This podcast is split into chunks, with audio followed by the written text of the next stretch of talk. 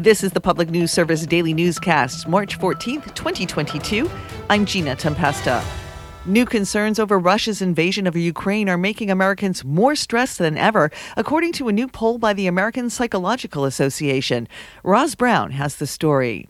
In recent years, most U.S. residents cited the pandemic, money, work, and the economy as top stressors. Now, they say scenes of the Ukraine invasion by Russia have pushed their stress levels even higher. APA clinical psychologist Lynn Bufka says the organization conducted a February poll in anticipation of the two year pandemic anniversary and then polled people again in early March, specifically about the war in Europe. We found two thirds or more are concerned about the economy, money, work, and then 80% or more of our respondents reported that they are very concerned about what's happening in Ukraine. Bufka says the APA doesn't usually see such a large percentage of people citing the same stress factor. There's been a significant increase in threats to election workers since the 2020 election. A Brennan Center poll shows nearly one in five local election officials plan to quit before the next presidential election due to safety concerns. Oregon lawmakers have passed a measure that gives those workers greater protection. Eric Tegethoff reports. House Bill 4144 increases the penalties for harassing election workers and shields their personal information. Chris Walker is Jackson County Clerk, in charge of elections for the county. She says elections always are tense, especially presidential elections, since roughly half the population is going to be disappointed. What we have not experienced, as we have since the 2020 election, is the amount of anger directed toward elections officials themselves. And that was kind of new territory for us. Walker has witnessed threats herself. In the weeks after the 2020 election, graffiti that said, Vote, don't work, and next time bullets were found painted on the parking lot near her election office in Medford. Under the measure, the maximum penalty for harassing an election worker is punishable by 364 days in prison and a $6,250 fine.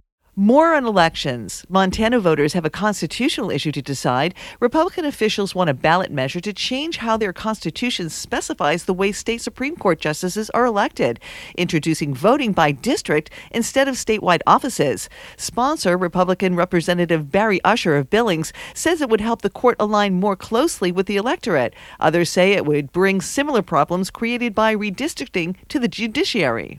Given the statewide jurisdiction of the Supreme Court, that is clear in our Constitution. It's incongruous that we could then interpret that that Constitution should limit the election of those justices to just districts. That's Kimberly Dudik, head of the Public Policy Institute of the Rockies and a former state legislator. A district court is currently deciding whether that referendum will appear on the November ballot. This is PNS. It's the 17th annual Sunshine Week, a national initiative to promote government transparency and make sure the public actually gets access to public information. Here's what one state is doing. In Arizona, good government groups encourage people to check out two state run websites, azcheckbook.com and openbooks.az.gov, so they can follow the money and track their hard earned tax dollars. Diane Brown, who heads the Arizona Public Interest Research Group's Education Fund, says putting budget info online promotes government integrity and efficiency budget and spending transparency can hold government officials accountable safeguard against corruption and provide citizens an opportunity to affect how taxpayer dollars are spent. March 16th also commemorates President James Madison's birthday. Historians say Madison was the strongest advocate for openness in government while drafting the United States Constitution. In Indiana, voting rights groups say openness is exactly what the state's redistricting process lacked. Jonah Chester explains. Redistricting wrapped up last October, but civic engagement groups said the new maps will have adverse impacts on communities of color for years to come. Jalen Radzaminski with the group Count Us In says many public hearings were either held weekdays during working hours or were largely inaccessible to working class and BIPOC voters.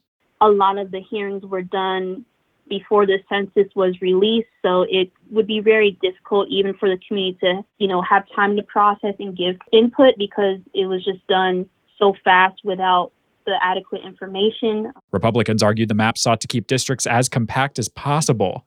According to new data from the U.S. Census Bureau, the 2020 census undercounted Black, Hispanic, and other minority groups while overcounting whites. Undercounting of Hispanics in particular roughly tripled compared to the 2010 census. This is Jonah Chester reporting. And the new government spending bill just passed by Congress includes funding to help states reduce teen drinking. More from Ohio. Also known as the STOP Act, it gets a funding increase of $2 million to reduce underage alcohol use. James Syphax with the Prevention Action Alliance in Columbus explains young people who drink are more likely to engage in other risky behavior, from drunk driving and fighting to unplanned sexual activity. He notes drinking also can disrupt healthy growth. When anyone under the age of 21 engages in consumption, they're at risk of basically impeding the development of neural pathways, the development of the brain. In national data, alcohol use among 12th graders dropped 12% between 2020 and 2021. However, Syphax says it's still the most commonly used substance among youth. Underage drinking accounts for 11% of all alcohol consumed in the U.S. Mary Sherman reporting. This is Gina Tempesta for Public News Service. Find our trust indicators at publicnewsservice.org.